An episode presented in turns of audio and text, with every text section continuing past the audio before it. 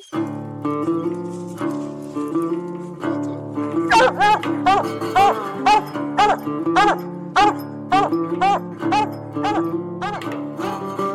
listening to Coon Hunting Confidentials on the Houndstooth Podcasting Network, where we explore anything and everything coon hunting and listen to coon hunting stories from across the nation that include cryptids, the paranormal, the unexplained, and a whole hell of crazy. I'm Daniel Felker, your host. Join me and my buddies Dustin Faulkner and Ryan James as we explore into the confidential side of coon hunting. Warning some material may not be suitable for children.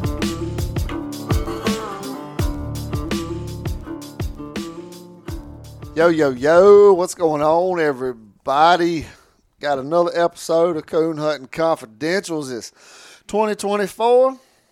We're sitting at Dustin's house, and the Grand American's all said and done, and got Ryan to my left, Dustin to Whoop, my whoop. right. Yeah. And 2024 is shaping up to be a wild one. We got Katt Williams going crazy on all kind of different uh, celebrities. We got eight to ten foot monsters running loose in the Miami Mall. Where the hell did you? What, Oh, whoa, whoa, man. whoa, whoa! What are you talking about? Have you not heard this? No. Have you not seen the pictures? The media squashed it real quick. It was. I'm talking about they. You got to really look good to find the pictures for it. But it called uh, half of pretty much all of Dade County surrounded. Uh, their police force surrounded the mall. They said it ended up being because there was some kids inside fighting and they was using like bang sticks or something like that. Shut down the Miami International Airport. There was black dog doggone helicopters flying around the mall. And people was coming out and the shots you could hear in that video was like pow pow pow was actually people fleeing from the mall and and uh, And they were shooting them. they was shooting at them, the people that was fleeing, and in the media, Who was shooting at the people? the people fleeing the mall was shooting at these creatures that they said was Oh. walking around. Eight, I thought No, you were talking about like the police was shooting at people. no, no, no, no, the no, no, right? no, no, no. they was shooting The police they was wasn't shooting they run It away was from the mall. It was civilian shooting that had their own like concealed carries or something like shooting that. Shooting at these critters. Yes, and then the media has like me, Chris Reese and me was talking about this at work Tuesday, and he was like, "I seen it that day." He was like, "Now I, I can't go back." He's, "I had a hard time finding it, like searching for it." He was like, and "It was everywhere." On I believe it was January the second. This happened. It was weird. Weird. We was talking about that. It was like weird. Doggone kids inside fighting. Don't shut down the Miami International Airport. no. So there was some weirdness went on in Miami. Well, who all got locked up for fighting? That's what I first thing I'd look for. Yeah, yeah, I don't know. It's Damn, hard- they didn't do all that and got away. Jailbird. Yeah. But and then Katt Williams was talking about all them celebrities being Illuminati and what they had to do to be in it and how he wasn't in it. And well, I was watching them videos at the Grand American that that Thursday when we got down there. I was like, "What is this?" What about the other video you sent me on TikTok of that other dude? I can't think of his name, but oh, that preacher dude. no, this ain't a preacher dude. The other dude that talked done the same thing Katt Williams did. You just got done talking about it. Oh, the, uh, Pauly Shore. Yeah. Oh, I think he might have been spoofing on that. You know what I'm saying? You think he was lying? yeah. I no, I don't think he was. I don't know. Would you let somebody stick their finger in your butt for two hundred million dollars? you doggone right, I would. Sure would. For two hundred million. You probably didn't have to pay to have it done. How old are you? uh, I ain't had Probably costed you a couple hundred dollars. yeah. I had to pay a deductible. just to have a finger up my rectum. Yeah. And Pauly Shore said he done it for two hundred million. Dang. Well, let's let's go back. Uh, how was Christmas for you guys? Get everybody caught It up was on lovely. that. Had a good Christmas. I was sick, but Oh yeah, Dustin that's was right. You sick. was. oh, let me show y'all this though. I'm gonna take my headset off real quick. It's a new trick you learned. Yeah, let me show you this trick with my finger. Uh oh. Uh oh. You got rubber gloves. Show Daniel, don't show me. Oh, Sound the feasting horn. uh, put my mic out. Tally ho. Hey, is that the one with the markings on it?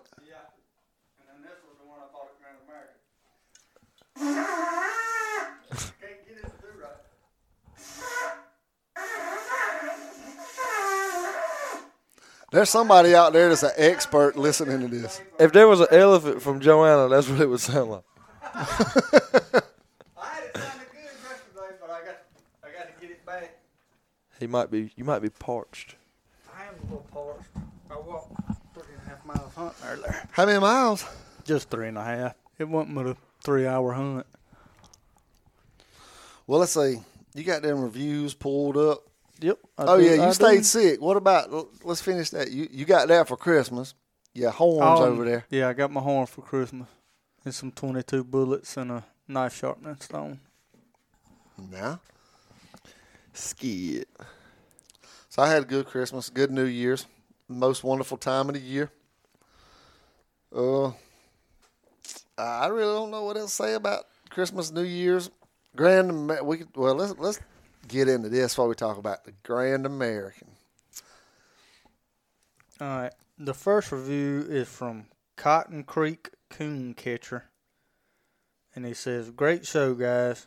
No way I could pick a favorite. More OTC, please. Five stars. And then the next one is from Bradley Hodges. And he says, Great podcast. Five stars. Keep up the good the great work, fellers. I love hearing all of y'all's recent hunting trips. Makes me miss coon hunting. But I believe I'll stick to the rabbit dogs unless I find me a good squirrel dog. Hey. Nothing's wrong with rabbit dogs. I love rabbit hunting too. Yeah. We appreciate it. Thank y'all for the reviews. Appreciate y'all for listening and giving reviews and uh yeah, I would definitely have me a squirrel dog over a rabbit dog. That's for mm. shizzles. I like rabbit hunting myself. I like rabbit hunting. With a good but pack just- of dogs and I a don't, good I don't understand. I, want to I don't. Feed a I'm not a pack. pack hunter. I don't. I mean, I don't like having anything more than four is too many, in my opinion. I like Oh, you a can race. you can run You can run rabbits with two three. dogs. Yeah, that's what You, I'm got- saying. you can have a good three dog pack easy. Me and I've been with a fella good at two-dog work had a discussion about this, and he was he was saying that oh, you got to hunt with eight dogs. No. and I was like, man, have you lost your freaking mind? Eight dogs. Yeah. No.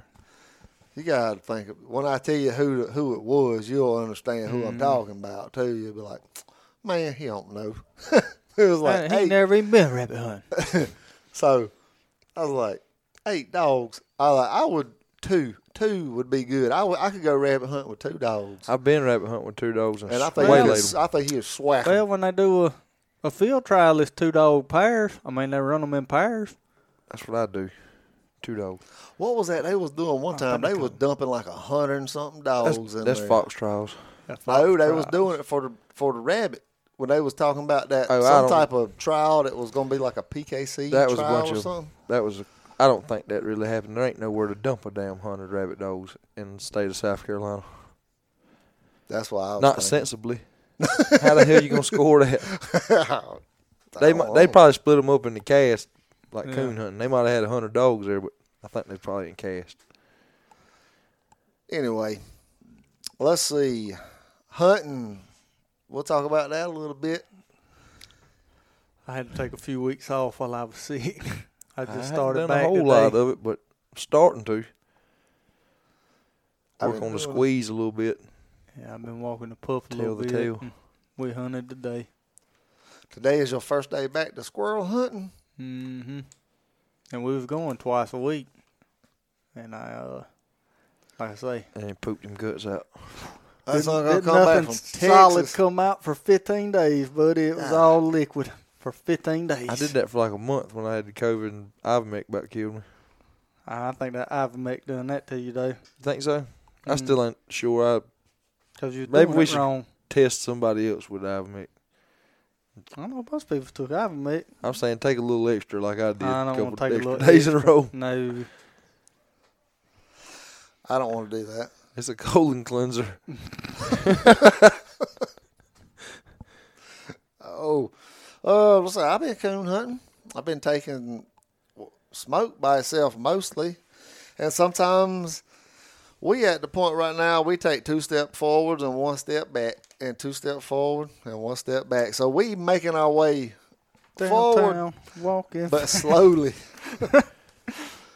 Hey, me and Lieutenant Dan went on an adventure. What day before yesterday when that storm came. Uh uh Tell me about it. I was at Matthews. Me and Lieutenant Dan. Damn tornado hit. It looked like we were standing there in this bu- building, looking at a tree line across this field and watching the wind blow it around. And then I looked up and you could not see the trees across that field. It was just a wall of white. It was rain. The wind was blowing pretty rough, but it wasn't the worst I ever seen. Matthew freaked out. He didn't want me to leave. He made me come in his house and get Lieutenant Dan out of the truck. He made you cuddle up with him and everything. Nah, we was standing there the looking floor? at nah, his youngins was running around. His, his little boy, his little boy run. It was bad outside, dude. His little boy come running up to there. He's like, "Tornado's coming," and then he run off and run back to the house. But when we run in, it was real dramatic. Like he was being dramatic, being for real. I was being dramatic, making fun of him. I, I scared the shit out of Lieutenant Dan. I snatched the door open on my truck. I was like, "Get the out!" and drug him out. you could just tell he was like, "What? What?" Anyways, we went in their house and it slacked up just a little bit. I was like, man, I'm going home. and they was like, no, you can't leave. It's dangerous. I was like, man, me and Lieutenant Dan's got this. and, and all I could think about was that song, Ridin' the Storm Out. You was riding it out, all right. we did come through some rough stuff. I almost wrecked two times because of flash floods. I always thought that was some bullshit. You, you, it get about to, got me that day. you get to mess around and find out. times. Two Oh. times. One right there at the dairy farm right there on the backside of Joanna. Dude, I bet that water was four foot deep when I damn hit it. I wasn't going about 35 miles an hour. And it, it was rough. Oh yeah. Then coming into Joanna, I'd done the same thing where all the water was coming up on my windshield. I couldn't see. So I just started stopping. I was like, ah. Finally, I stopped enough where I could see. I was centered up with a telephone pole. I'd kind of tripped. I wasn't far from it at all. I was like, damn, well, I'm glad I didn't just ride that out. You remember when we had that real bad flood? a The few 100-year flood? The Yeah. hundred year Yeah. flood. That Took all them bridges out. Well, I had we had went to the bar that night, and I had come home with somebody I ought not have, and I had to take her home. Like, it's time Dude, for you I to thought go. I thought we was gonna die in that drive back to, for me getting her to her house. I was like, this is good enough. You're going to have to get out here. I'm gonna need you to walk the rest of the way. Oh, I should just cuddled to the storm pass, man. Back back when I wasn't doing right. The boy wasn't doing right. they cuddle till the storm passed. Thunder buddies. That's a good one right there. Man. Oh, golly. I'm trying to think if I'm forgetting anything before we get to talk about Grand American. Can y'all think of anything? Nope. All the house cleaning's done. Can't say as I can. Grand American 2024. Was it the 50th, 9th, or the 60th? The Grand American. sixtieth. is the 60th. I'm still having a hard time putting the math, doing the math in my head, but I wasn't in that full discussion, so I'm gonna go with uh, that was the 60th. So I don't know. I don't even know if we it's worth talking about because I don't Well, know. anyways, I don't know all the details. We're just gonna go with it was the it's kind of like the story of the Plott hound. 59th. We may never ooh, know. ooh, y'all want to talk about that before we talk about Grand American, or because I think we out, we we already talked about talking about this. Well, you on know, our Mr. podcast. Steve mentioned in podcast that he released of them recordings, and I listened to the first one. Well, I could hear of it because I was working, Mm-hmm. and it's kind of rough to hear it because it's a recording like from the 80s. And I think they stole some dogs and come over here, but they didn't. That whole mess about just them dogs for all that time. Because if you listen to this old man, Mr. Steve's got on recording, he was there. Like, it's not new hearsay. He was there. What's his name? I can't remember. I have to look back. Well, let's talk about something laws. because this laws. all went back to the Bear Grease. I've never listened to anything Bear Grease other than when I'd be in the truck with Dustin, like we'd be going to them hunts. It'd have Bear Grease playing, and I also the only thing I've listened to is those few and the ones about the Plotts. I've listened to all four episodes about that. That's probably one of my favorites.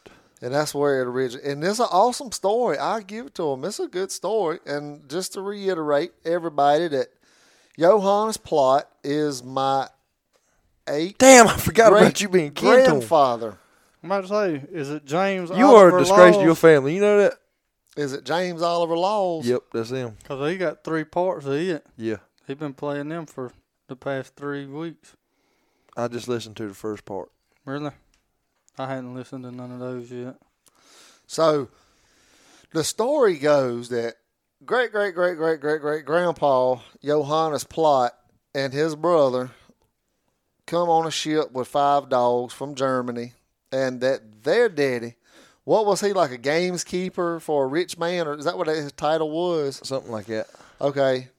So they were not of the wealth status that the games I think their story is that they for. tried to claim they was wealthy in one of them stores. I don't think they were wealthy. I think they was I think ninth great grandpa Peasants. Plott stole them dogs and sent them on a ship with his two sons get on out of here to uh to brighter and greener pastures. and to save face, the family came up with that beautiful story about how they just came over here. But yep. So they didn't want to be known as dog thieves. that's why they can't find them on the shipping. That's right. They're not Just on the makes mani- more they're not sense. on the manifest nowhere. Right, right. Is that what you think, Dustin? I think they stole them. And if you steal something, it ain't like you put them on no manifest. You got to hide them songs. Yeah. Exactly. Because if you don't want no paper trail, if you don't want thieving on massifying you, stuff, I and mean, bop you in the head. That's Okay, right. now we are all in agreement on that, and I think we are all in agreement that there was there's more in them than just them five original dogs. oh yeah. Brindle's For a just dominant gene. For That's 150, was it 150 years they stayed locked in up there I in the could- mountains from the seven, late 1700s to the early 1930s? I'm not gonna go as far as say all that because Because they were saying that you know that didn't really the Plotts didn't get popularity until that sports writer come into the Appalachians in like the 1930s and went hunting with one and wrote about it in like Field and Stream magazine, and then the Plotts started growing in popularity from then. So they stayed locked in the mountains between a select group I of think people before we can talk about years. this, that both of y'all need to listen to at least that first one of that James Laws and listen to what he has to say. Does he think that there's something else bred into him? He'll tell you all about it. I can't tell you. It's, it's a Let me- spoiler. let me tell let y'all tell y'all the whole damn story so nobody will go listen to it. Let me tell you all about it. No, it's I'm not gonna tell you about it's it. corn. It's corn. It's a big lump with knobs. It has juice. it's got the juice. I'd have to listen to it, but I don't believe that that whole Plott breed come from purely five dogs. I think it's Oh, but- it could be, I mean, but yeah, it take it, it really did. If you want if you really want to put it like this, yes, it did. That's where the brindle came from.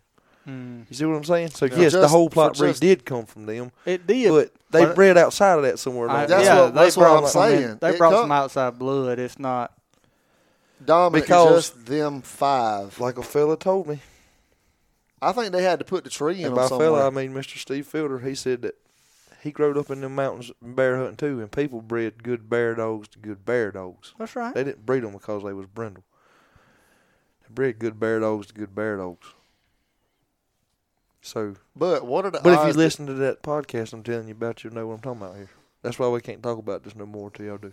well, I'm gonna have to go back and listen to that. But I still think that them five dogs they had to breed tree into them. I don't think that they took boar dogs from Germany that were baying and brought them over here and put them in the mountains, and them five started treeing. Mm, They might I don't know about. I mean, they did it with Laikas.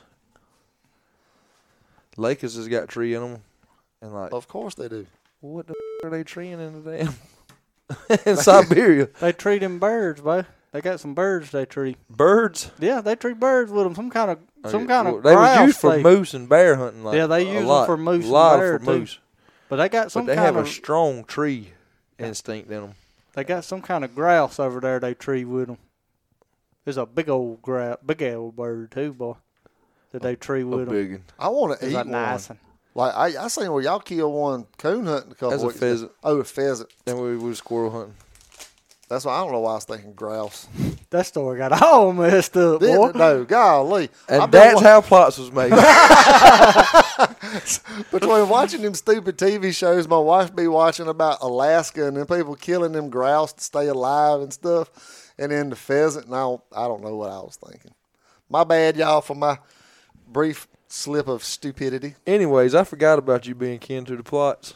Yeah. I'm still trying to figure out why you ain't got one. Slim said he wouldn't have one neither. That's terrible. I was Somebody talking to Slim bought down there this, this weekend. He's like, I just don't see me having no no Plott dog. And I said, Man, you are doing your ancestors a disservice. No joke. Oh well. So You even kind of look like a Johannes. I've never even looked him up. He looks like he churned butter with his knees out, don't he? So there was a lady named um, Elizabeth Plott, I think is her name, and she married a dude, John Adams. No, not the president, nothing like that. He wasn't. His just name. His name was John Adams, and my great grandmother was a Adams. So that's how the Johannes Plott come in on my great grandmama on my daddy's side. on your daddy's side. On my daddy's your side. Your great grandma on your daddy's side. That'd be my my daddy's grandmama. your daddy's grandmama was. She How was was she? a, she was a Adams. She's a And Plott before she Johannes got married. Plott oh, she was a Plott before I she meant got married. Elizabeth Plott. No, on back. Elizabeth Plott married a dude named John Adams. and then had a daughter named. And you what? go no, you going down about two or three more generations, then you get to my great grandmother. Oh, So that would have been like her great grandmother. Does that make sense now? His third cousin twice removed. I added them back because they cook real good. Anyway, I Grand think you should American. hunt a Plott. Grand American. I, He needs He said, one, one of them Plott Walker crosses. he That needs one my- with more mouth on it. He just don't like the mouth on him. That's right. Well, I got tight squeezing hunt him. I don't. Let's I'm swap gonna- dogs. I hunt Smokey. and Tulsa. Smoke. Maybe that's what they both need. It's like first drop, he'll go out and he'll get some distance, and then next thing I know, he's a freaking thousand yards away in there, beating on some, beating and banging on some kind of track. And then n- next time I turn him loose, it might be 150, 200 max. I'm like, you already most. you- Only one thing to do is keep on walking. Hey, there's another good podcast I've been listening to called The Legend of the Black and Tan Coonhound with uh, Ray Conrad and what's that other dude's name? Chad Smith, I believe it is. I've listened to them. So Squirrel. Getting, getting deep in my in the my black and tan history knowledge. There's some names that they mentioned that I have heard of, like Tennessee Fiddler and Big Wheel and stuff like that. How could you not want to plot? How, let's talk about Grand American. It's in your dinner. The dinner. They just they left me out of the family, man. They didn't it, that part of it didn't get passed down to us. They didn't they didn't hand that down as far as the hound dogs. I feel you on that one. That might be where it come from, the love for it in my DNA, but Dinner. And it's dinner. oh well. We need to get close to the Blevins hound as we can for you. There was a I don't know, Ryan's bloodhound looks like a black and tan to me. I asked him where he got the black and tan coonhound from, and he's like, "That's a bloodhound." Anyway, Grand American. Anyway, I Grand was expecting him to say something about Blevins hound coming out of the bloodhound or something. I don't know about that. I really So- don't know that much about the bloodhounds, so I couldn't sit here. I don't know about no bloodhound. There was one for sale at the Grand American. I and didn't Black see that boy one. bought it. Black boy with a cowboy hat on bought it. I did see the, the, bloodhound? dude with the cowboy hat. I Yep. did not see the bloodhound. He bought him a bloodhound out of the out of the stud barn. Well, I'll be Well, all we talked to, we talked to Kurt Aaron, Yep. Josh Michaelis. Jason I Doobie. didn't Jason get to Doobie. talk to Josh Michaelis. He was over there with Kurt Aaron when we went in there and talked to him. Mm. And he's all right, fella. Who, Josh? Yeah. He ain't as stuck up as he seems to be. I'm pretty sure people say the same thing about me. Nah, they probably say you an asshole. He's an asshole. Not on purpose. It don't matter if it's on purpose. It don't matter if it's on purpose or not. No, I'm saying I don't go out. I don't mean to. I don't go out of my way to be like. That almost makes it worse, don't it? Yeah, I can do this shit with ease. I do it on accident. I don't even have to try. I don't even try. This is on accident. you want me to tell you about yourself? You want me to tell you about your dog food? Yeah, I was just about to say that. That's what I was gonna say. if oh, you don't believe me, ask Ryan. You're a grand American. Thursday morning, we showed up. Same old routine. Mama's country kitchen. Eight. It's Mama's Country Cooking. It Is is, not it is? Mama's Country Kitchen. If you type in Mama's Country Kitchen in Orangeburg, it will not take you anywhere. Okay. My bad then. I just know how to get to it. I don't even remember the name. I it's know Mama's, Mama's. Country Cooking spelled with K's. okay, I got you. My bad. Is it mom? Do they be saying Mama's kitchen in the group text? Yes, and every year when I try and put it in the GPS make sure I make the right turn, you can't find it. The closest Mama's Country Kitchen is like 800 miles away. That's what I was thinking. I couldn't remember.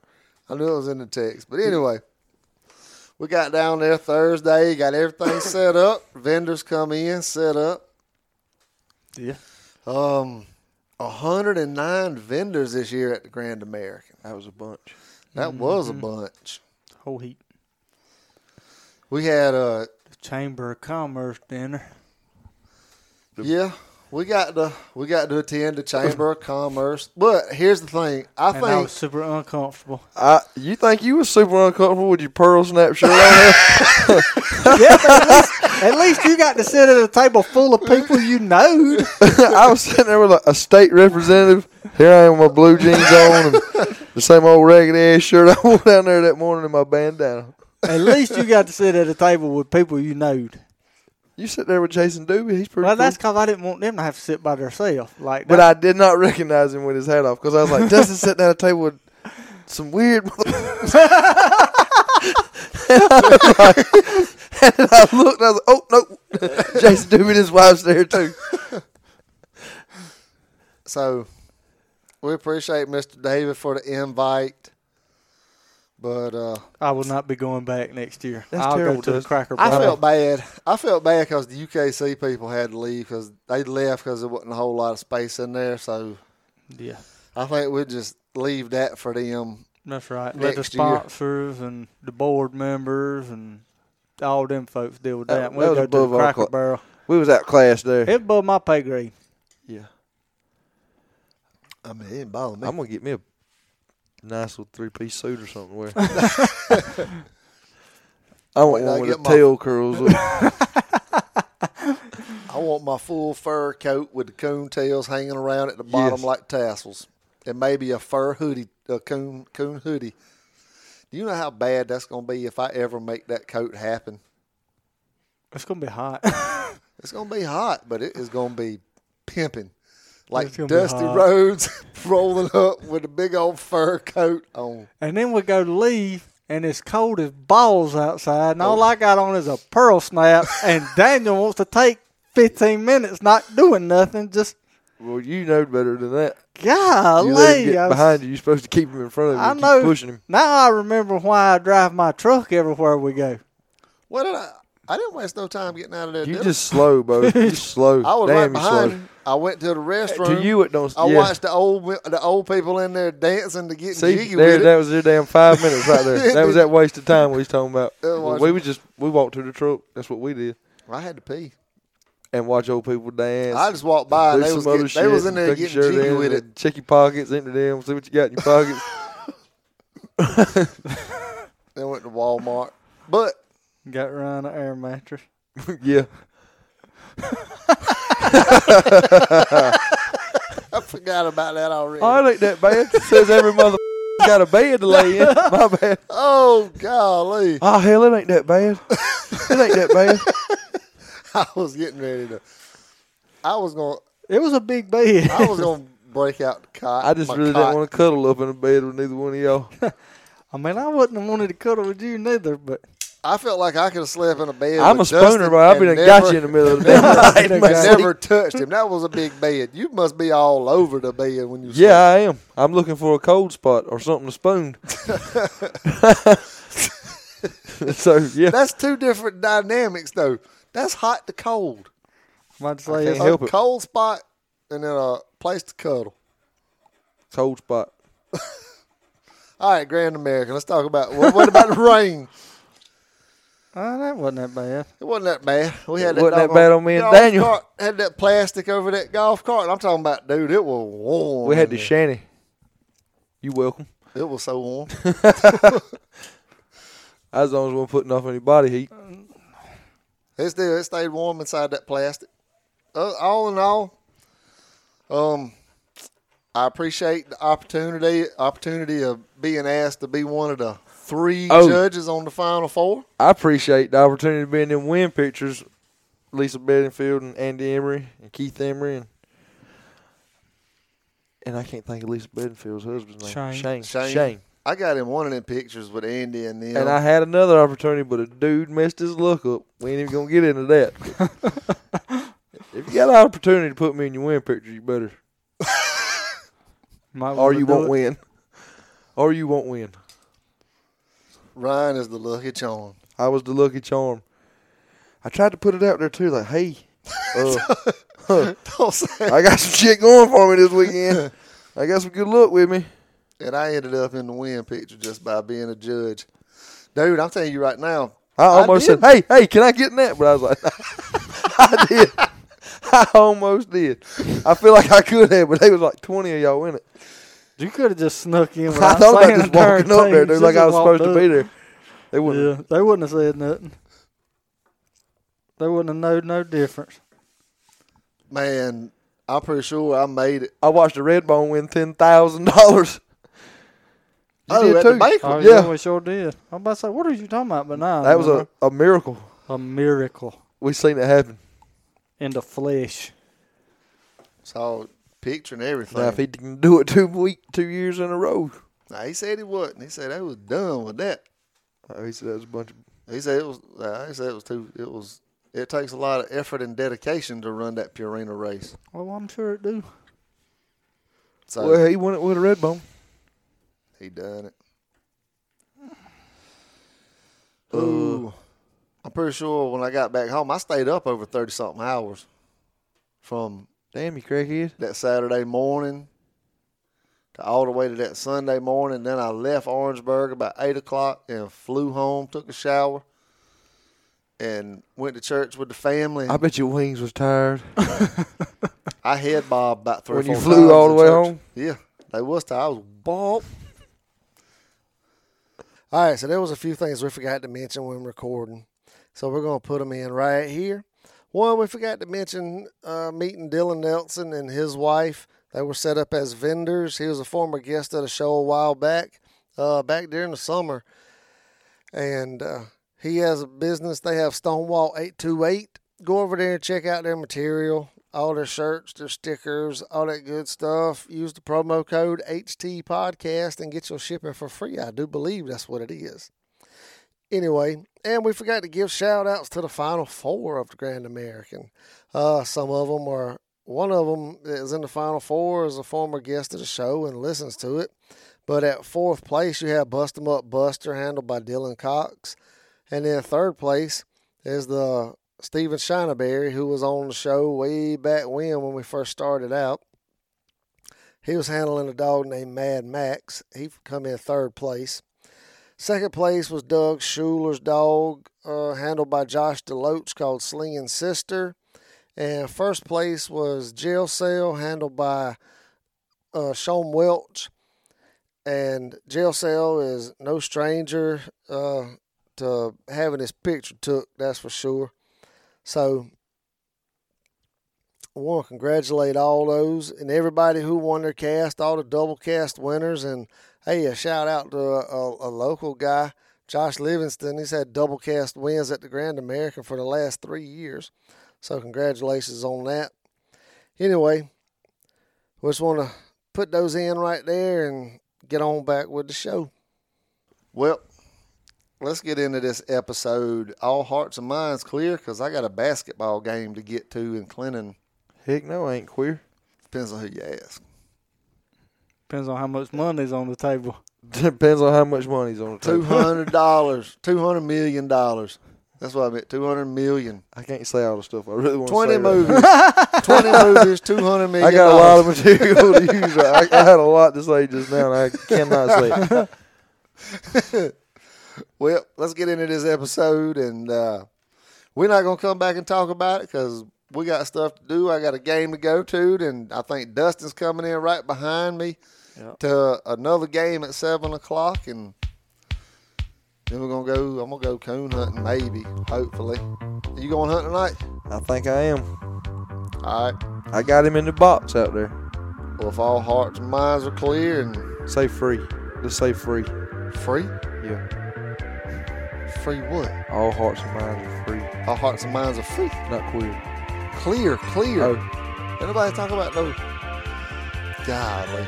Anyway, hope y'all enjoyed this episode, and we're gonna get on into it. And we'll see y'all next time.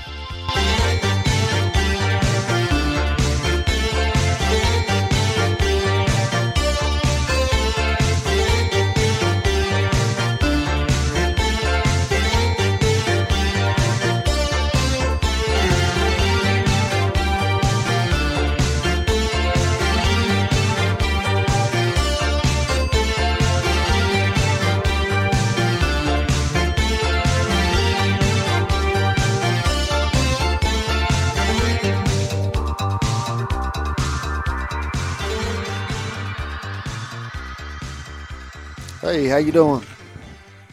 Good. How are you? Ah, we making it. We are uh, recovering from the Grand American, but we getting there. Yeah, I was going to ask you how that went. Ah, it's it another, went. another year. it went. Yeah, it's coming and Yeah. gone. Yep. They come. It. It's like that Thursday starts and then they gone. It's like Saturdays in the blink of an eye. You cleaning everything up. Oh yeah, I hear you. But uh, what's your name? I, if it was in the email, I forgot to go back and check it. I don't even know if it was in there. I, um, My name's Greg Reed. Gregory. Greg. Reed. Oh, Greg Reed. Okay. Yeah. I thought he It's said. Gregory too. I was gonna say me too. But uh, um, are you you nervous or anything like that? Oh, I guess you could say that.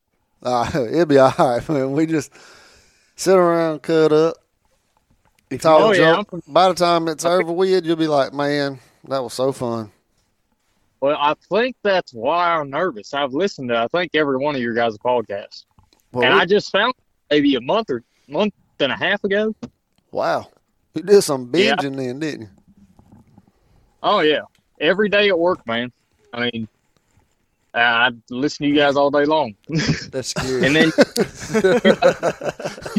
you got to get the the confessionals with Tony Merkel. Right. uh started listening to uh Gone to the Dogs with Steve Fielder because of you guys. I mean, shoot far, you guys got me planning on going to Autumn Oaks. you might as well, man. I, I Yeah. ain't even been to. I've never been in the competition hunt a day in my life. Me neither, And I- buddy. Don't worry. And you what now? Never been in a competition hunt, but now I'm planning on going to Autumn Oaks. Yeah. Well, I would suggest go to a few before you go to Autumn Oaks. Yeah, Yeah, here's some local hunts up. yeah. Uh, Unless, unless you're not planning on hunting autumn oaks, so you're just gonna go to check it out. well, I don't know yet. I don't know. Uh, I've got a. Well, I don't know if you guys want to get into talking dogs or anything yet, but Yeah, I've we, got we can go ahead and get into it. I've got one that uh I paid two hundred dollars for him and I didn't know what I was buying. I just uh I just always kinda collected dogs because my uh my dad had walkers and I was little. I mean when I was born my dad had walkers. Uh he had got one off a guy that was guiding him on a bear hunt in Maine and he brought a pup back with him that had gotten hurt and couldn't hunt bear. And uh, then, of course, I saw where the red fern grows, and Dad got me a red bone at the next little. Uh, they called it a coon hunters rendezvous. It's pretty much just a flea market uh, up in Maco- up in uh, Mahoning County, Ohio. Mhm. I got that female red bone and then getting got my day and everything. And I mean, I was too young to go by myself. Obviously, I was probably like six years old, so we only went one or two times a year, and that's just kind of the way my life was up until I'd say this this last summer is when I really started hunting hard. Uh, started getting really. I mean, I always had hounds, but I never really knew what I was doing with them. I guess I just expected them to be able to go out in the woods and tree coons for me, and I always wondered why they wouldn't do it. Mhm. Uh, but I got this young blue tick. He's coming up on two years old. Uh, off a buddy of mine for two hundred dollars, and I didn't know anything about pedigrees, nothing like that. Well, then I start listening to uh, the Coonhound Collective podcast and watching some of Clayton Stark's videos and so on and so forth. And I start looking through his pedigree, and I start seeing names I recognize just from hearing those guys talk. Mhm. Uh, like on his pedigree, I saw a Smoky River Bobby was one of his uh, grandmas or great grandmas, and then uh, Rowdy Bo Cephas, uh, one of his great grandpas, and then Racket Ridge Crash is in there, and there's a few others, and I just uh, I just saw Grand Nite Champions all through there, and uh, all I had done with him was turn loose a few cage coons, and he just turned on. And now I'm hunting him a few nights a week. But uh, Blue Tick Days is only held about an hour and a half from my house uh, in May, and there's one more local hunt coming up in March that I might enter in, enter him in, but I'm not quite sure yet. I got you. Yeah, it's always fun to enter one. Don't don't necessarily make it a big like Grand American Autumn Oaks Winter Classic or like a bigger PKC hunt. But you get the local level. Do you and have a local some of them club? hunts. Huh? Do you have a local club, like a local coon club? Well, actually, right down the road from my house, not even two miles, is what's supposed to be a coon and beagle club, but they don't do no coon hunts. What the word? Uh, yeah, we've lived here for about 11, 12 years, and I've never heard of them doing anything to do with beagles or coon hunting or anything like that. I mean, I don't, I can't even find any buddies up here that coon hunt. Wow. Uh, yeah, it's it's rough, but thankfully, uh, a guy that I know, a preacher friend, his wife led me to the Lord when I was little. He's uh, getting ready to move back to Ohio, into the same county that me and my wife are trying to buy a house in right now, and uh, he's I don't know if he competition hunts or not, but uh, he's in his fifties. I'm 23, but I'm sure we'll uh, we got plenty of common ground. He likes blue dogs. I got I like blue dogs, so uh, I'm sure we'll go out and run some. Okay. Well, that's neat. Yeah, That's what I was They- suggest. Look around, try to find a coon club somewhere. There's got to be. Yeah, I imagine there's one within thirty minutes, forty-five minutes of you, I maybe. would think so. the house I'm in the process of buying. I looked it up. I'm gonna be about 30 minutes from one that does put on some UKC hunts. Mm-hmm. Mm. So I'm, you know, I might enter a couple poor boy hunts or something like that there. I'd go Uh, join that club. Is what I would do if I was you, man. Join that club, and they would help That's you out probably what I have tremendous. to do. It- I don't know how it is down there. It's just around here, from what I understand, a lot of the clubs want you to have a sponsorship. Like you got to know somebody to get in. Uh, No, but I- man. I'm not No, we don't run our stuff like the Masons.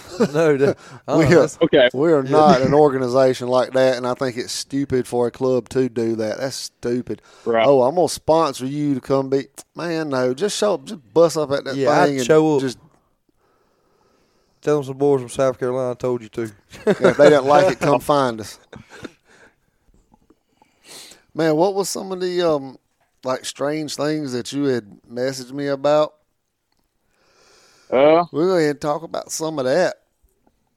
yeah. Uh, I've got a laundry list, Uh oh. and most of it have happened right here around my house. Uh, and I really only one of them happened to me when I was coon hunting, but I think they're all related. Uh,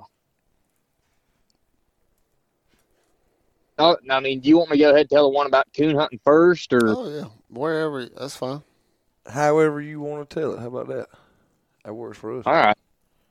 Well, to give you, uh, I, I guess I'll kind of give you the, try and give it to you a little bit in chronological order, because it do, it won't really make sense about what happened when I was coon hunting until I tell you this other stuff. All right, that works Uh, for us.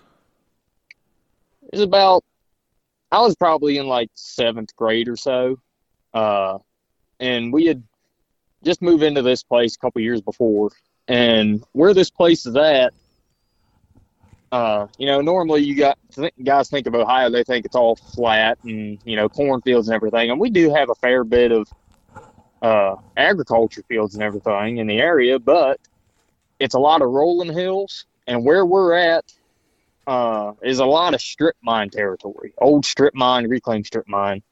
So it's all you know steep and sandstone. It reminds you a lot of uh, West Virginia Okay. but where our house sits, there's four roads that kind of make a big rectangle. It's like a four mile by a two mile rectangle, and in the middle of that block, there's houses all around the edges of it, like towards the road frontage. But in the middle of it, it's all reclaimed strip mine. It's all really thick, just brushy, middle of nowhere. And there's a lot of history back in that place. It's called the top of the world. And I mean, back in like the '60s, there was a girl found dismembered up there.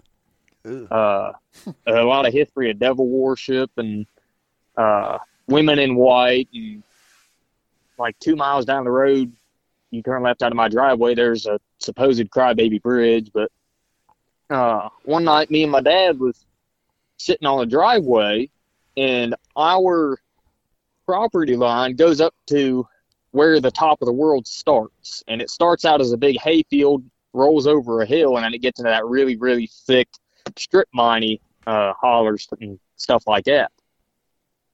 And we were running the Dremel tool, trying to carve out a deer antler for this uh, knife handle that he was helping me make. And he had just set off the Dremel, and we're sitting on our driveway and right outside the garage, and I kind of heard something, but I didn't know if my dad had heard something, so I didn't say nothing. And then I heard it again. And I looked at my dad, and he looked at me, and he goes, What the heck was that? And my dad spent his whole life in the woods, and I have too, you know, ever since I could really walk, and we couldn't explain what it was. It sounded like this screaming, guttural howl. And it sounded like it was up on top of the world behind our property, probably three, four hundred yards, and we could still hear it. And it was still loud. Uh, I mean, my, my dad's a big man, and I've never seen the man get scared. But that night, I had to take the trash down the end of our driveway, and he stood at the top with a, uh, I think it was a Marlin 30-30 lever action, just in case. He used you as Yeah. bait, man. Yeah. Take that trash out, boy. Uh, it it was it wasn't too long after that. I mean, that was in the summertime. It was a couple months later. Uh, the the pastor that we had at the time had come over for lunch after church, and about I don't know thirty yards off the end of the house that my bedroom was on, we had a little fire ring, you know, and we were all sitting out there, and I was back by the back door of the house, and they were over there by the fire just the pastor and my dad talking, and still day. I remember I just because it freaked me out. Just wind was calm as could be. There was no wind really, and we've got this little holler that runs down the edge of our property. And in the summer, it gets real thick, head high. Uh, I mean, those pokeberry plants and all that. I mean, they get head high. You can't see through them. And we heard something crack and fall. I mean, it, was, it sounded like a tree fall. And I knew there were some dead trees down there over the hill and all that. But uh, before my pastor left, I mean, I, mind you, I didn't hear about all this till after the fact, but apparently the pa- my pastor had told my dad, he said, I wasn't going to say nothing to you guys because I didn't want to scare you. But he said, I heard that before that tree fell, he said, I heard something big down over that hill breaking some serious brush. And it just didn't make sense that there was no wind and this big dead tree fell. So, of course, you know, we get out of church that evening. We get back here. My dad decides to give me the job of going over the hill with a machete through them weeds and figure out where that tree was that fell. Again, he used you as bait. That's what I'm saying, man. I was like, Dad, you got to be kidding me. At least they give you a weapon this time. Well, a machete. I mean, you got to remember, I'm a like a 14 year old kid that thinks that Sasquatch would have more fun sandpaper and a Bobcat's butt in a phone booth than to mess with me. You know, I got that kind of attitude. But uh, I go uh, to start over that hill with that machete, and my little sister was behind me. She was like probably nine or 10 at the time. And we had a hog over there, and we get just past that hog pen and just start over the hill. And down straight over the hill from us where we couldn't see, I heard something just it was the most bone shaking growl I've ever heard in my life. And it couldn't have been more than 15 yards from us, and we couldn't see a thing. Mm. I mean, it, this thing's big. And all I heard was.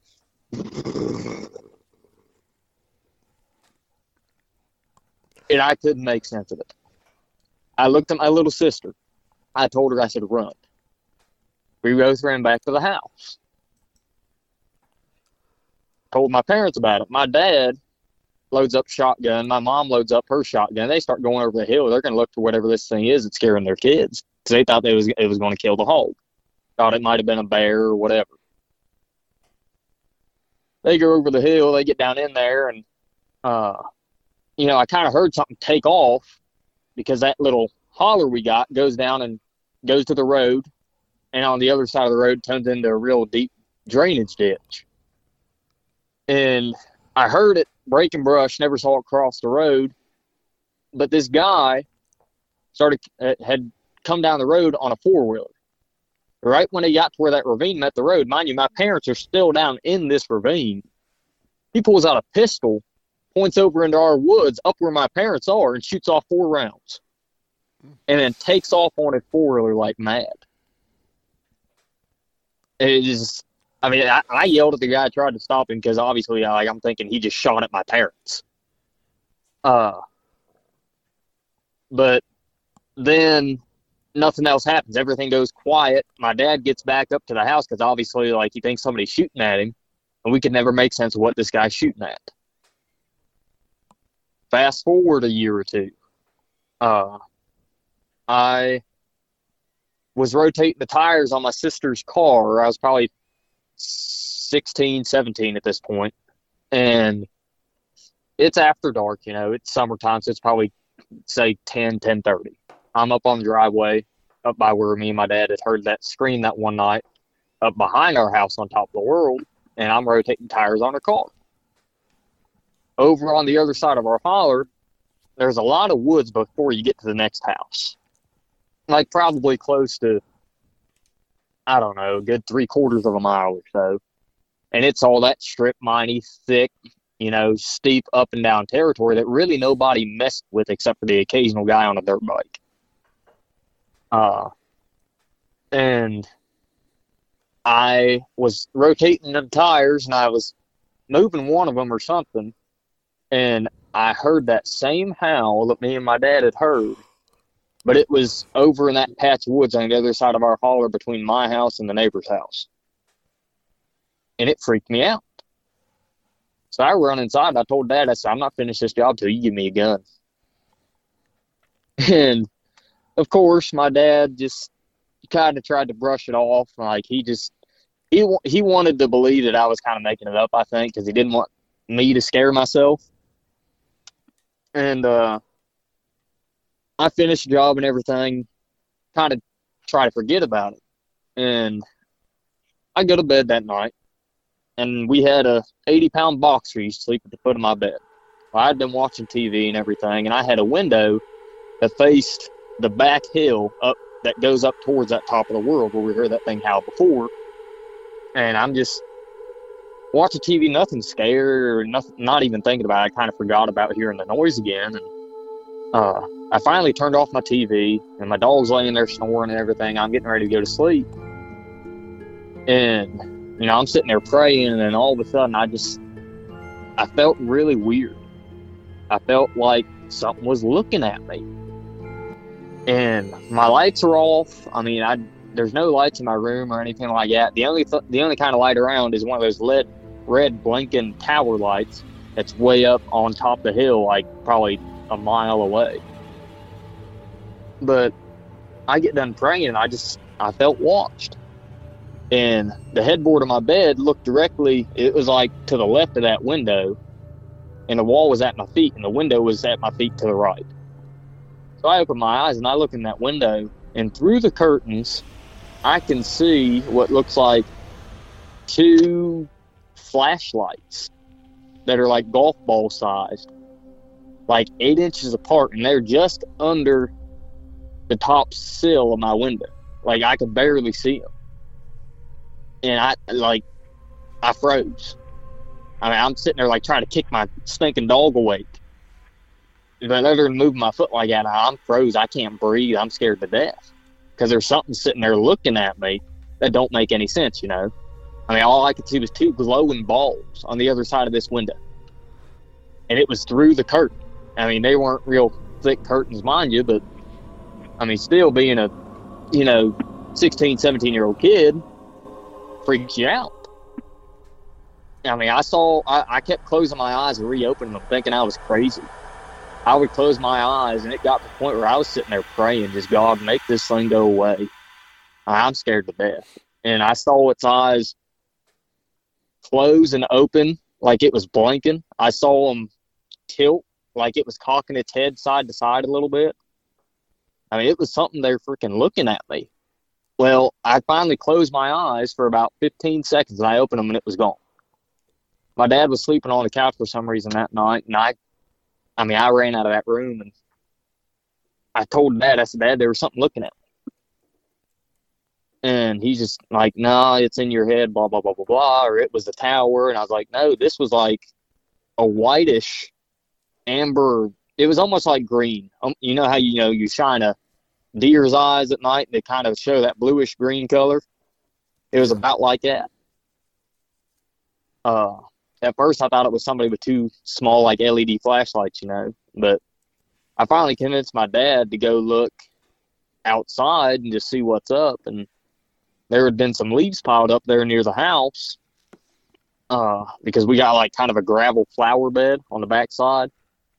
And you could see where the leaves had been disturbed and kicked up and everything, but you couldn't really make out any definite tracks. I mean, it was fairly dry. Uh, and the next day, I decided I was going to go squirrel hunting. I slept on the couch that night. Next day, I I uh, I decided I was going to go squirrel hunting. My dad had gone out to take his concealed carry permit class because back at that time in Ohio, you still had to have one if you wanted to carry a firearm, or at least a handgun, you know. Mm-hmm.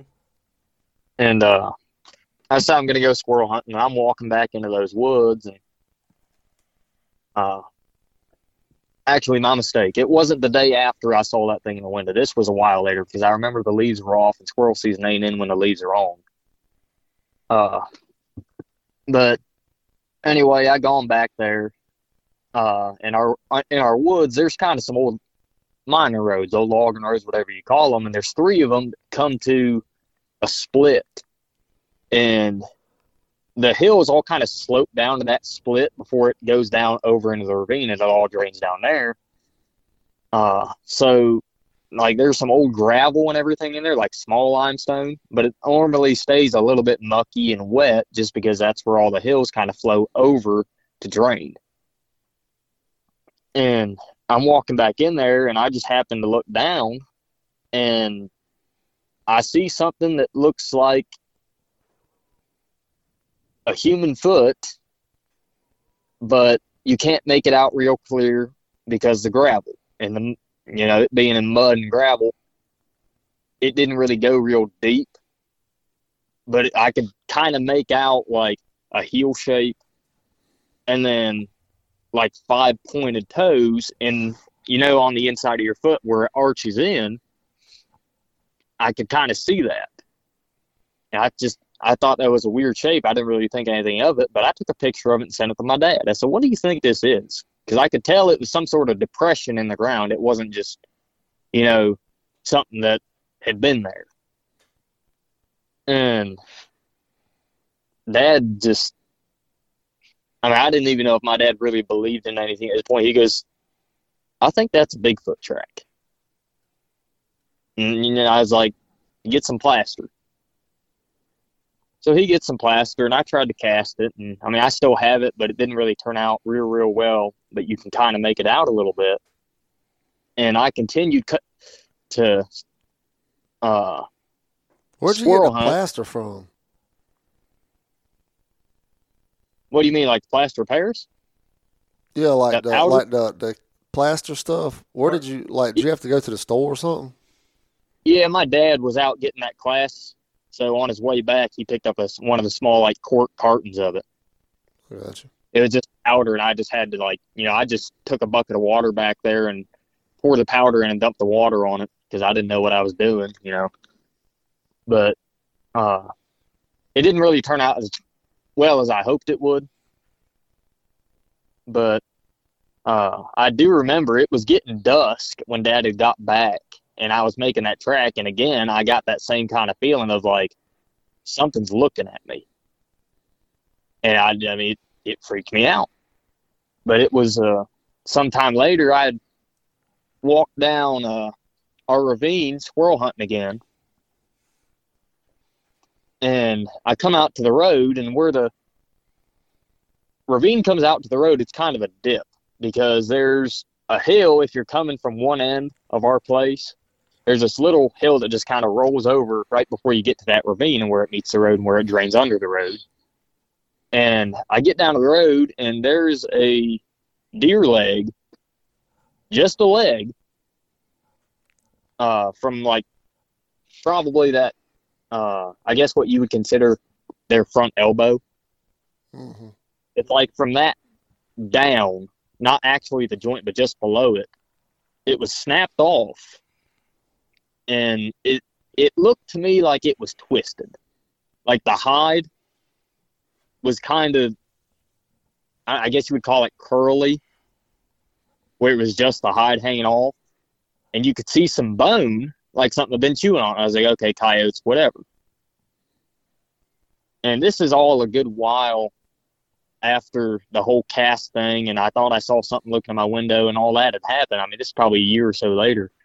So at first, I didn't think nothing of it. I thought, you know, somebody hit a deer, coyotes, whatever. Well, I pick up this leg, just getting ready to throw it over into the creek bank, get it off the road, and in the bone, yeah, yep, y'all are gonna think I'm freaking crazy.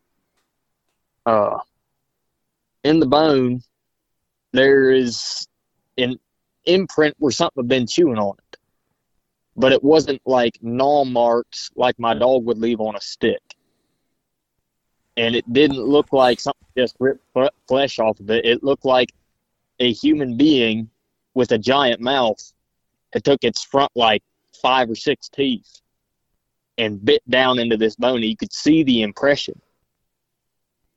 I had a picture of it at one point on my old Samsung phone, uh, but I lost it when I transferred to my iPhone.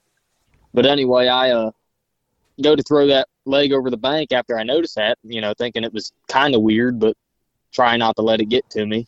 Uh, I go over the bank, looking around, and there's the rest of that deer carcass. But its head was facing the opposite direction on its neck of where it should have been.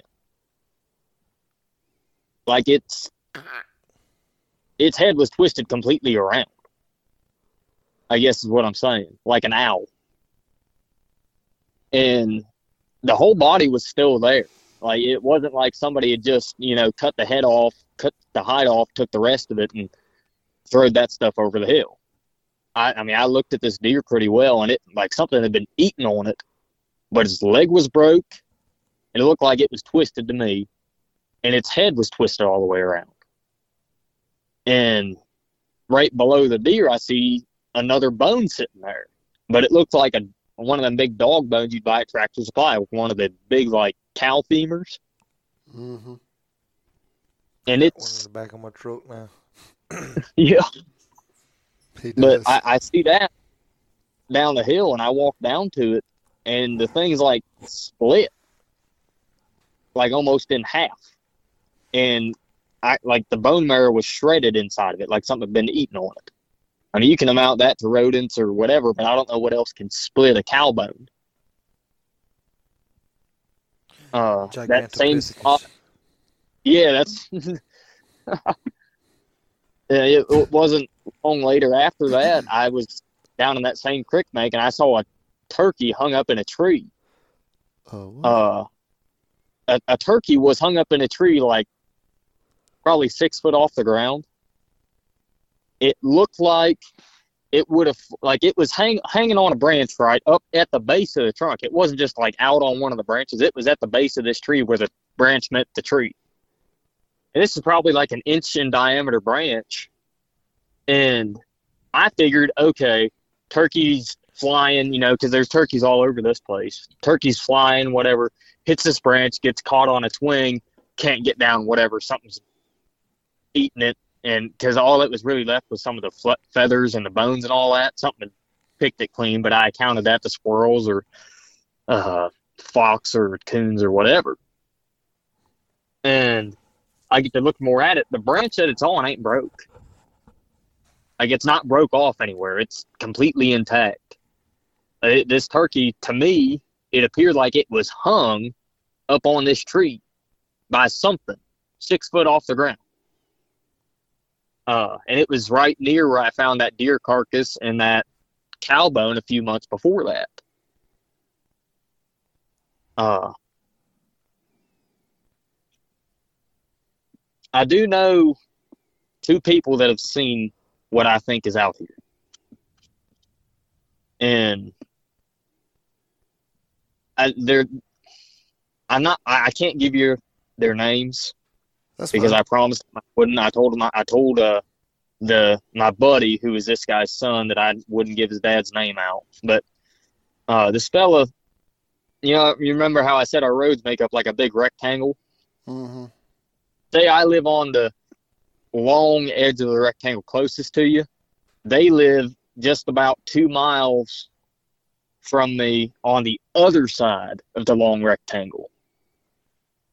And uh, I, I guess I kind of skipped this part if I'm trying to go in chronological order, but it was like the day after me and my dad had heard that howl up on the hill when we was down by the garage and it freaked us out that I had a baseball game and this guy was my coach and uh my dad was talking to my coach's wife throughout the game and kind of just kind of telling her like what we heard and because they you know they're kind of neighbors with us and dad couldn't really explain it. And at the end of the game my dad said that the coach's wife walked out to him while he was tamping down the mound and whispered something in his ear. And my coach just went back to my dad with kind of a weird grin on his face. And i guess uh, he told my dad that probably three or four years before we had heard this howl and everything, which was before we had lived here, he uh, he worked construction, and he was kind of he was one of the you know the big wigs for this construction company, and he was going out real early because he had to travel that morning, and he would he turned onto his own road, leaving his driveway, and he gets down the road just a little ways. And he says he swears up and down that he had a Bigfoot cross the road in front of him, right in front of his truck, and he almost hit it. And he said he had never told anybody besides his wife because obviously you don't want people to think he's nuts. And uh, that th- this man coached me all the way since coach pitched, you know, baseball. I've known the man my whole life. I've known his son my whole life, and I've never, I've never known him to lie to nobody. And that just kind of freaked us out. So, uh, yeah, that, that's kind of my opinion on what it was. But after the whole finding the deer carcass and then later finding the turkey carcass, and it, mind you, this is after I found that track or what I thought was a track and had that thing growl at me, yada, yada, yada. And, you know, just I kind of tried to ignore it all. I mean, yeah, I had a time where something paced me up behind my house, like would walk when I walk, stop when I stop, the, te- the stereotypical, you know, Bigfoot story thing. Mhm. When I was squirrel hunting, I tried not to think anything of it. Now, did I run back to my house like a little baby? Yes, I did. But like, I tried to ignore it. Uh, but I uh, I know I said something to you in the email about something throwing rocks, so I'll, I'll get to that real quick, and then I'll I'll tell you guys a coon hunting story, and then you can ask me any questions you want to. I guess unless you want to interject and do that now, I don't want to talk. Oh, Your man, year old. good. Go ahead. Uh, a while after found carcasses and everything, and uh, I was out by that same fire ring where a couple years before our pastor had been out and heard that tree get pushed down and heard that thing break and brush, and uh, kind of the same area, I had uh, that thing growl at me, and I'm sitting there just making a little Boy Scout fire, you know, because I was a little pyromaniac. And uh, I'm making this fire, not really, you know, thinking about much of anything, and I heard something thud, like on the ground, and I was like, okay, this is weird. So I, you know, start looking around, seeing if there's like my little sister or uh, any of my other siblings or buddies or dad or anybody else around outside that could be you know, throwing stuff or whatever. And there wasn't nobody there. So I just kind of go back to what I was doing. Wasn't able to figure out what that sound was, but it just sounded like something hitting the ground, you know. And I go on about five minutes later. I'm sitting there just, you know, playing with this little fire, and I heard something whiz past my head and then thud. And uh, it just had it had like that rolling clack like if you throw a rock down a piece of concrete i could hear it hitting other rocks and mind you my whole place is sandstone you can't dig anywhere on this spot without hitting a rock within your first two scoops of dirt uh, but i heard something thud and then kind of roll away from me and i turned around because like i like i said it whizzed past my head I like felt the breeze off of it past my face. And I turn around and there is a skid mark in the ground, and at the end of that skid mark, right behind it, is about a softball sized rock. And it had come up from over that hill where that thing had growled at me before.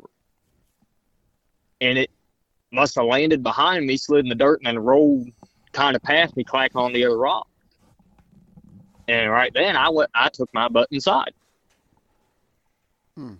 and that's kind of, you know, the point where I sort of just accepted that there was something here, something in the area. You should have thrown it back.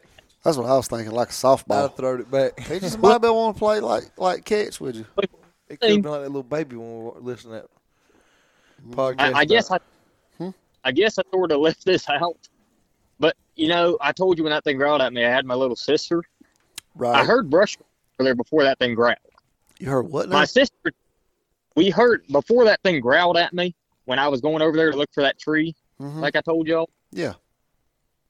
We heard a little bit of brush breaking. Okay. And I didn't really have anything to it. My sister that was with me, that's like nine or ten, tells me, "Hey, take this stick and throw it down in there."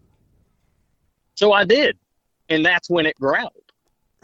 so that's why I, I didn't throw the rock back. I guess when it tried to kill me with a softball-sized rock.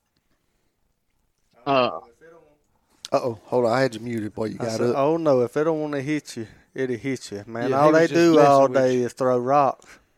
He was yeah, messing I've. I've heard that. He We're gonna- you to throw it back. We're gonna catch one and train it to be a darn major league pitcher one day. No, I got a Hey, nick. bud. I'll train it. That's what I did all, you know, all growing up. I was a pitcher, man. Oh yeah, Let's you should go. have thrown that rock back. yeah. That church league baseball team. Just This hair is in the Hendersons. yeah. Just uh, just on a side note, I'm curious now. What was what uh pitch? What throw was you best at, or what type of pitch? Oh, that's really hard to say. I mean, I I don't want to be basic. I don't want to be simple, but honestly, it was probably my uh, two seam fastball Okay. because I, I didn't throw a lot of four seams. My whole life, I threw a two seam, and my two seam was better than my four seam. And I always pitched from the stretch. I almost never went from a windup. Okay. I, I'll say this, and now I'm going to shut up because I don't want to brag on myself. Uh, anything that I've ever done is because God's allowed me to do it, and God's given me the ability to do it. Uh, but we have a local festival that comes to town, and every year they have a pitching booth thing, and it's one of those, you know, clock your speed things, and you know they have the games you know, where it's not an actual like radar thing and everything. But then they have the one that comes every couple years where it's like a legitimate, you know, speed test. And they kind of switch them off and on. They're like the one you win stuff, the other one you just pay to see how fast you can throw, and you don't really ever win anything. And one year I was there, and I was like 12 or 13 years old, and uh, we paid for me to play that game, and my coaches were standing there beside me, and my dad can vouch for this too because my dad was there too. And at 13 years old, I threw a 65 mile an hour fastball. Heck yeah. You should have thrown that rock back. Mhm. Yeah, sure. And I hit the Gigantopithecus with the rock. Brother, I was scared. Then he come up and grab me by my ankles and beat me against the tree. All right, man. Go back. Go. I, I'm sorry for interrupting. Go Hey, okay. because uh, I, I, the whole cutting up part. That's why I love your guys' podcast. we appreciate it. I like listening cut up. Uh, but anyway, after uh, after that rock had been thrown at me and everything, a lot. I mean, it's been probably two or three years and nothing really else has happened. I just kind of took that as like, okay, there's something else here. Don't go looking for it. So I just kind of mind my own business and I quit paying attention to stuff. I quit really trying to. I tried to forget about it because it was freaking me out bad. Uh, and then one night, my buddy, whose dad had saw that thing, was up at the property that kind of borders mine, right on the other edge of where I said the top of the world is. I mean, I can walk through the big hayfield and be at his house from my back 40. I, I can see his place in that field. And my that son of my coach, my friend, had left our other buddy's house that lives up there, and uh, he, I mean, I'm just sitting at the house, and he calls me one night, and his voice is shaking, and it sounds like he's about crying. I mean, mind you, we're like 18, 19 at, at this point. I mean, I'm scared, It- you know. What the- his voice is shaking. But he knew that I believed what his dad said. He like I had told him about things that had happened to me around my house, and me and him had kind of experienced some some weird stuff together. We've been out riding four wheelers on the top of the world or whatever. So you know, I mean, he kind of knew that there was something up, uh, and he knew I would believe. It. But he called me and he said, "It just crossed the road in front of me." That's all he said. I said, "What do you mean it just crossed the road in front of you? What it?" He said, "Do you remember what my dad saw?" I said, "Yeah." He said, Do "You remember that thing you said was throwing rocks at you?" I said, "I said I told you what I thought it was. It was it just ran and crossed the road in front of me, and this is only probably three quarters of a mile from my house." And I'm like in my room freaking out, like, "Are you like still going home? Like, what's going on? Did it attack you, or like, are you are you okay? Did you, do you need a change of pants, or?" Hmm. and he said that it was he said he was stopped he said he had stopped in the road trying to look at this thing he tried to send me a picture of it and i, I think i still have it i can try and send it to daniel but you really can't make nothing out of it Oh, we need the picture. Uh, Is a is, does it look like a blob squatch? A typical Yeah, blob blob squatch? squatch. It's just, it's just kind of like you can barely see almost like a shape of like a humanoid-ish figure just barely sticking out the edge of a tree like it's peering around it or something Yeah. but he was zoomed all the way in using a Snapchat camera on a potato phone, so you know, blob squatch. Uh, but he told me that it crossed the road in front of him. He was sitting there staring at it, and I heard a thud, like something hit metal. At the time, he drove an 02 Chevy Impala, and I said, "What was that?" Because I heard, you know, tires start spinning, and he starts moving. I said, uh, "What? What just happened?" I mean, I thought this thing was on the back of his car trying to kill him or something. And I thought I was going to have to run up there and try and save my buddy from Blob Squatch. Uh, Blob Squatch. I mean, I'm scared death. And he goes, It just threw a rock at my car. Like he's screaming now, almost like just. I mean, you could hear in this guy's voice, he shook up. I just, he can't hardly speak. He just like, it, it, it, it, it, it threw a rock. And I'm like, You got Tourette's now, or what happened? Let your Or- clutch out. Let your clutch out. yeah, right. I'm sitting there like, oh, run, Pull out the choke so it'll start. Oh, yeah, buddy. But uh, I mean, I go over there a few days later, and sure enough, there's a there's a dent in the hood of his car. And I, I, I guess you could say he could have tried to pull one on me, but I, I know this kid. I've known this kid since t-ball, and me and him's like brothers. And he, yeah, he sounded pretty scared to me, and I've never seen him like that before. I watched this kid take a line drive baseball to the face playing shortstop, and he didn't shed a tear. But I mean, he was he was beat Sounds up like that Nick. night. wow. Heck, I wonder. Don't hurt me. I wonder if sometimes if Bigfoot don't laugh inside when he sees people freak out, like, oh, it's all right. I bet he's like snickering inside to himself. Yeah, I bet he does. He might have Buddy be Uh, like, "Hey y'all, watch this."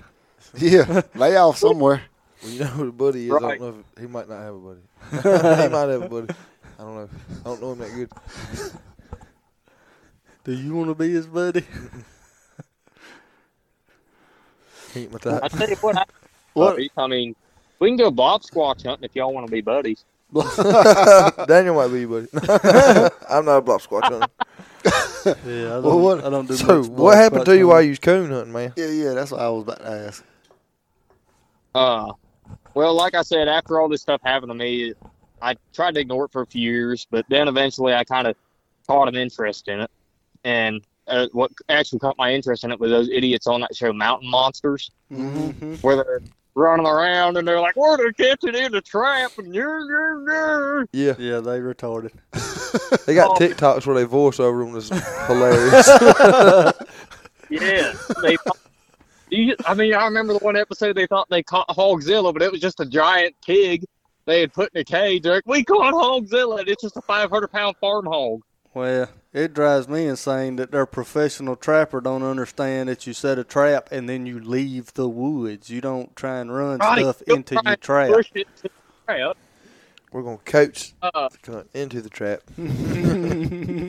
Yeah, but anyway, my my interest had kind of got piqued again. I was like, you know, I'm kind of curious about it. So I start digging into it more, and I start listening to a couple different. Uh, I guess you would call them podcasts, but they're just really YouTube channel podcasts. One's called Buckeye Bigfoot, and the other one is called uh, Dixie Cryptid. I've heard And- of that. Dixie Cryptid, a lot of the time he does fictional stuff, but if he has one that someone claims is a true story, then they'll tell you about it. But I heard uh, one story on Dixie Cryptid that sounded like it was kind of close to here. And I don't remember that exact encounter, but I heard two different ones, excuse me, on that uh on that uh Buckeye Bigfoot uh channel and there's a city called Bolivar, and there's a city called Wilmot on either side of the small town I live in, which is called Navarre. And there, I, I'm pretty much dead smack in the middle in between the two, uh, kind of diagonally. Wilmot's a little bit, I mean, it's a little bit northwest, I think, and then Bolivar's kind of southeast. Uh, but the same river that flows through Bolivar and the same railroads and power lines everything that they claim to travel on, those all cross my road. And my house is in between the power line and the creek and the railroad tracks and the creek and all that. So that was that was kind of interesting to me. But anyway, I start listening to this Buckeye Bigfoot channel and there's this one story of this college kid under an underpass of Route 77 going through Bolivar. And I know just about exactly where that is. Uh, but the story goes this kid, his car had gotten a flat tire. He broke down when he was coming home from college somewhere. Uh, I think it was in Columbus or Cincinnati, one where he'd come from college. And there was supposedly a Sasquatch sitting under the underpass, too, because it was storming real bad and this kid's waiting on their parent or the tow truck or whatever it was, and th- this Bigfoot thing comes up and starts shaking the car. And that freaked me out that's probably like 10 miles from my house. And then I heard another encounter on this same lady's channel over in Wilmot in the wilderness and uh, wilderness center over there. Uh, this couple supposedly was hiking and they started back in there and then this thing started growling at them and like it stepped out on the trail and it chased them back to their car back to the parking lot. And like i said my house is almost dead smack in the middle of those two locations. Uh so anyway fast forward i kind of forgot about all that stuff uh quit worrying about it as much. And I got two red bone pups and this blue tick pup that I like now. And I had my four year old blue tick. There really ain't no count. And I uh, got a hold of my buddy and he said he would tag along with me because I just don't like going alone. Uh, I do most of the time because I don't have any friends that'll go with me with me regular, but uh, I really don't in, like going alone because I know there's some weird stuff out there. Uh, but anyway, we go over to this public land that's not far from outside of Wilmot. And uh, me and that coach's son have been there duck hunting before and had some strange encounter with an old man that just seemed to disappear. And then we were going looking for him, and we heard a branch break, like a big branch, and then we heard a rock get thrown in the creek, like 40 yards from us, but we could never see it. Well, me and my buddy are back in that same area coon hunt, different buddy.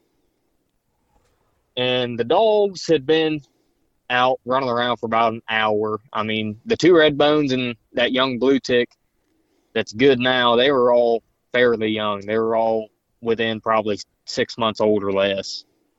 And then I had that four year old blue tick that would just run off and bark crazy on whatever he smelled. And we're standing there on this little path uh, that people hike down a lot of the time, and uh, all of a sudden, the three youngest dogs all come back into my feet, and they wouldn't leave.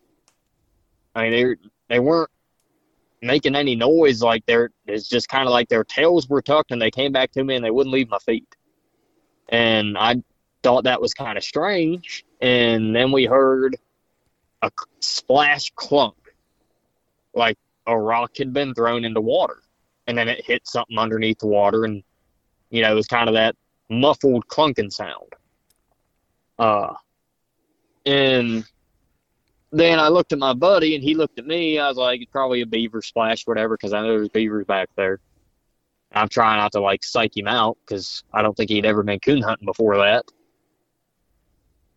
But uh, I, you know, I'm trying to like not freak out, and I said it was a beaver splash.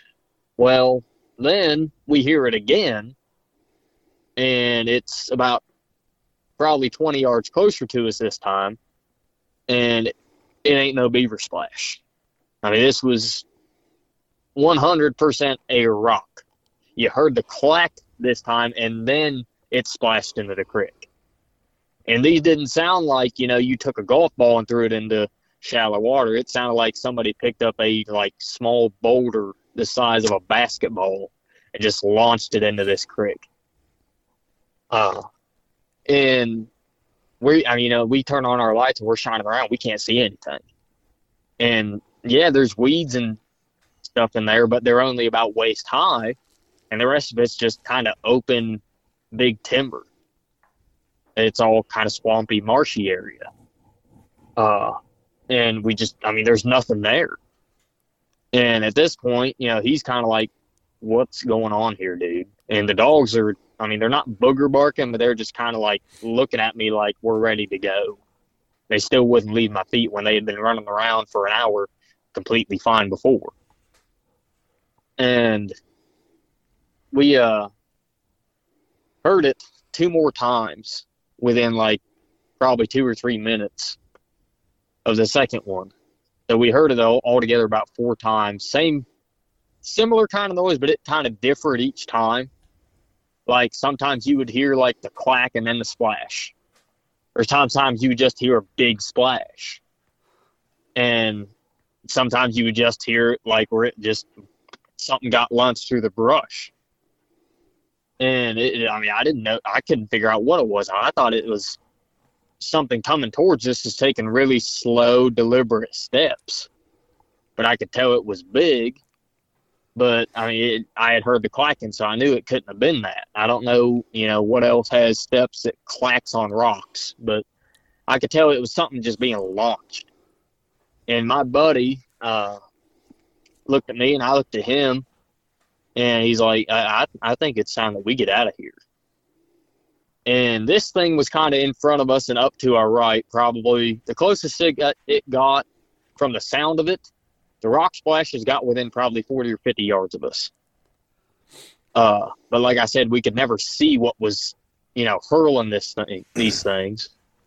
Uh, I'd But- told my friend we was about to die. If he had never been, he was freaking out like, we're fixing to die. well, here's It's the thing: kill us, It- dude. We gotta get out of here.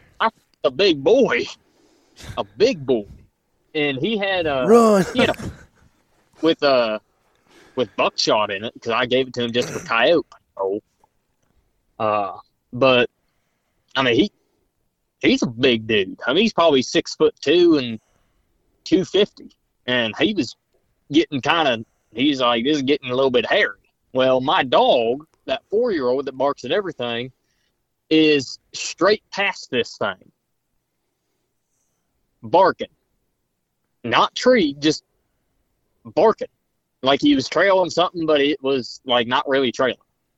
So we have to get past this thing is on our right to go straight past it to get to my dog. So we leashed up the other three dogs and we're walking in there like trying to keep our lights on, looking all around us, and we never saw anything. But we get back to my older dog and we stopped for a minute. It was a little bit of fiasco to get him because he was barking at water on the ground for some reason. And uh, get him leashed up, and we heard it two or three more times as we're trying to walk back to that trail, and we got out of there. Uh, the last time, well, not the last time, but the last weird thing I had happen to me at that spot was just probably three or four weeks ago. Uh, I went on the other side of that same public land, and my buddy took me out there, and we're on the same set of train tracks that goes through that public land. And we had gone through the dogs had treed, couldn't find anything in them, and uh, we leash up the dogs, start walking out, and I only have my male red bone and that young male blue tick with us, and that young blue tick is gritty. I mean, I, I had him run on bear in West Virginia when I lived down there a while back. He was going to be my bear dog, and the guy that was running him for me told me he's he's gritty as they come. I mean, he wasn't scared of nothing. And all of a sudden, we're walking out these tracks back towards the truck, probably 150 yards still from the truck, and that dog tucks his tail and gets to the right side of me and just stops. And normally, he's the kind that'll drag me on a leash.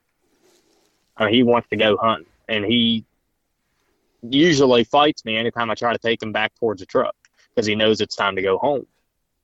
But this time, I mean, he tucked his tail just like he did when he was probably five months old that time on the other end of this same public land and just stood on the opposite side of me of where he was looking down in there just locked up like he was scared to death.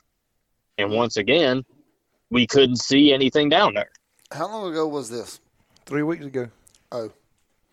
I yeah missed three or four weeks ago last thing happened. But i've been back there coon hunting since then the same area me and my buddy had the rocks thrown at me just not quite as deep in. And I mean, we would treat some coons but if i'm out there by myself i don't stay out there more than an hour or two just because i mean it every time i go out there now i feel like i'm not alone and it freaks me out. You probably ain't. Yeah, I mean, the way I see it, man, God has created all sorts of creatures that we might not ever know about. Think about all the all the creatures in the ocean that we're probably never going to discover. That's it true. just I think he's a demon. he's in the family. I think he's in the Well, family. well, that's I, I've I've kind of I mean I've listened to your on the cross things, Daniel, and I kind of I, I I think I back you on that as far as like uh the watchers coming down and having relations with the human women and making those Nephilim like those you know half demigod type creatures. Uh, and I I've considered the fact that they're just descendants of Cain as well because you remember uh back whenever Cain slew Abel, God puts a case on uh, curse on Cain and all his generations. Mhm. So I'm almost wondering, could these be some sort of descendants of Cain that just kind of keep off to themselves because they've got the this curse on them, and now they, I mean, they can't really interact with the rest of the descendants. Uh, it, it, I I don't know. I mean, I don't really know how to put my finger on it, but I know that there's some crap out here that's been scaring me for a long time. And I'm about sick of it. so I've had enough. I just want to go coon hunting and not feel like I'm going to get, you know, eaten. Yeah. I, I, I Oh, made the yeah. mistake of telling Do what? sorry. I made the mistake of telling one guy I worked with uh, back at the old Ventrac tractor plant about that thing that me and my dad heard. And mind you, I'm I was probably 18 at that time, so it had been a few years since we heard it. But you know, I talked to my one boss about it because me and him was pretty tight, and he goes and told he went and told the uh, the supervisor, the second shift supervisor, and that guy was real high and tight, like ex-military kind of dude. And he started making fun of me, saying that, uh, he like, what?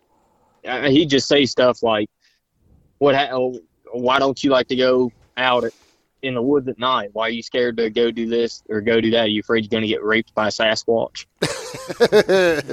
If you're gonna rape anybody, rape Daniel. After that, I just quit telling people.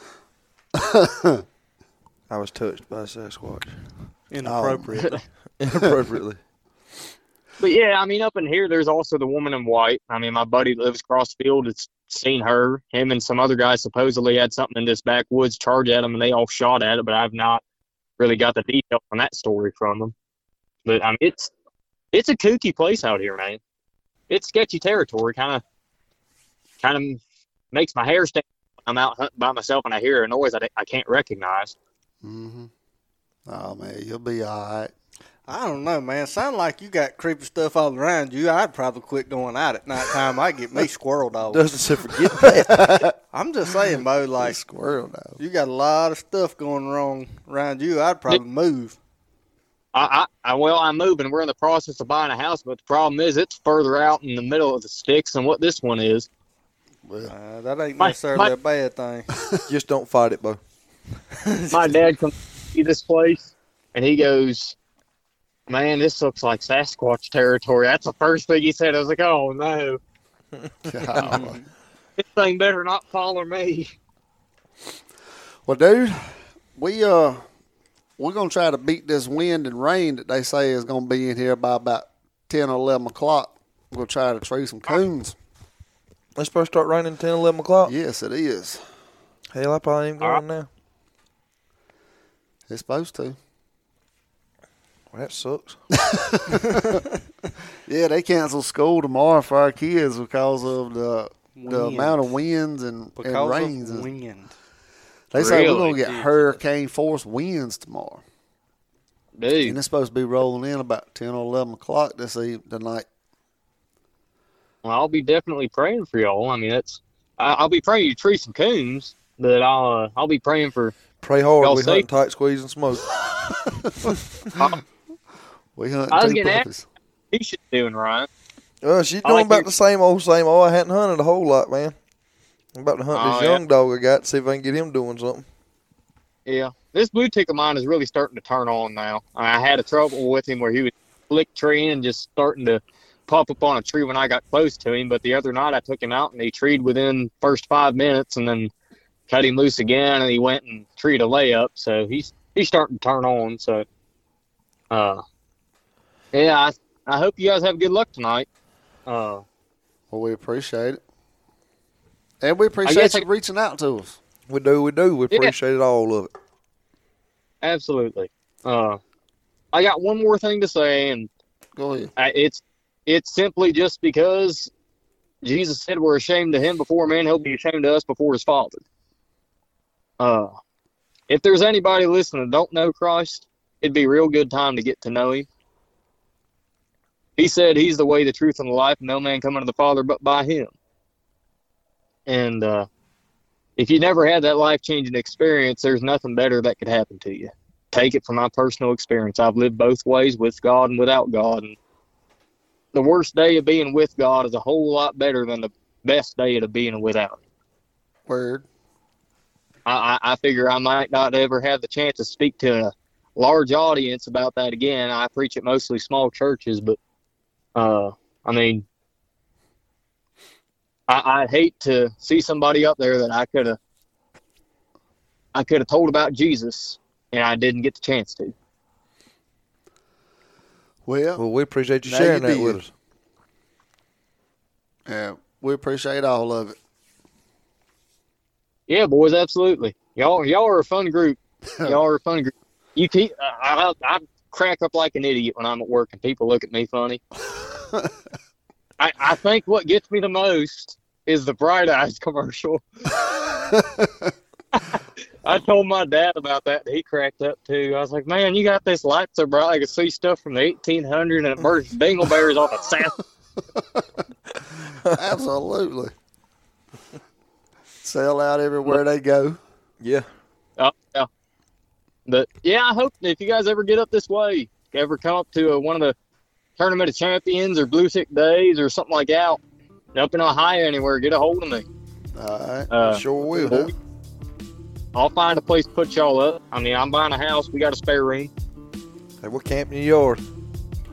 Hey, brother, let's do it. Well, man, We'll we'll, go. holler at you. Hey man, All right. we're gonna go. We're gonna close out with this one. So y'all keep them dogs in the woods and happy hunting.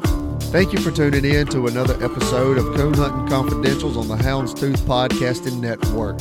If you want to get in touch with me, my email address is htpodinfo at gmail.com. That is htpodinfo